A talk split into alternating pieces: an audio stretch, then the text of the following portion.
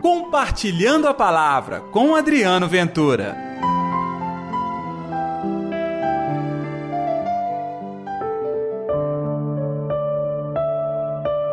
Segue-me. Está no ar o Compartilhando a Palavra desta sexta-feira, dia 7 de julho. Que alegria levar até você a palavra de Deus. E eu desejo que o amor, que a alegria, que a bondade do reino dos céus esteja acontecendo em sua vida neste momento. E o evangelho de hoje está em Mateus capítulo 9, versículos 9 ao 13. O Senhor esteja convosco, ele está no meio de nós.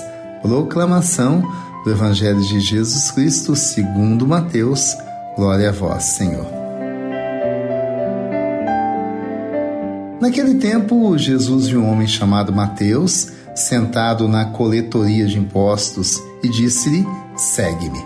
Ele se levantou e seguiu a Jesus. Enquanto Jesus estava à mesa na casa de Mateus, vieram muitos cobradores de impostos e pecadores e sentaram-se à mesa com Jesus e seus discípulos. Alguns fariseus viram isso e perguntaram aos discípulos: por que vosso mestre come com os cobradores de impostos e pecadores? Jesus ouviu a pergunta e respondeu: Aqueles que têm saúde não precisam de médico, mas sim os doentes. Aprendei, pois, o que significa quero misericórdia e não sacrifício. De fato, eu não vim para chamar os justos, mas os pecadores. Palavra da salvação Glória a vós, Senhor. Olha, gente, nós já refletimos aqui há pouco tempo esse evangelho, a vocação de Mateus. Bastou uma palavra, segue-me. E não é que com uma só palavra Mateus deixou tudo para seguir Jesus? Eu fico pensando, o que animou Mateus? Qual é a força que tocou o coração de Mateus para que tão somente uma palavra pudesse inspirá-lo. Ah, eu já adianto para você. Jesus Cristo completo na bênção. O dia que ele entra em nossa vida, nós nos tornamos pessoas diferentes, abnegadas de muitas coisas e com um desejo enorme de fazer a vontade de Deus e espalhar o reino dele em nossas vidas no nosso mundo nesta atualidade. Então, assim aconteceu com Mateus. Tamanho amor, bondade foi aquele encontro que o inspirou a continuar com Jesus. E olha que muitos de nós recebemos o convite do Senhor, ouvimos a Sua palavra, prestamos atenção na Sua bênção, somos até testemunhas de milagres. Mas na hora de viver a fé, uh -uh, fica um pouquinho mais difícil. Não é uma incoerência para nós que dizemos que acreditamos verdadeiramente em Deus, que cremos claramente com a missão dele na vida de todos nós? É estranho não ter coragem de renunciar a tudo e estar ao lado de Jesus. Eu imagino que muitos cobradores de impostos, graças àquele evento, aquele almoço, o testemunho de Mateus, decidiram seguir Jesus. Está percebendo a dinâmica?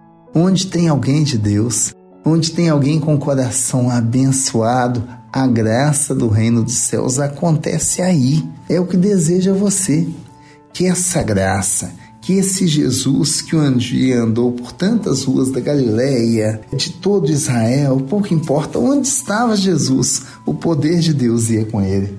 Por que que onde eu estou nem sempre segue comigo o poder de Deus? A questão não está na bateria do poder de Deus, de jeito nenhum. A questão está na minha experiência, na minha espiritualidade. Esse é o convite. Vamos pedir a Jesus que tenhamos também a coragem de aceitar o convite, seguir a Jesus, sem voltar atrás.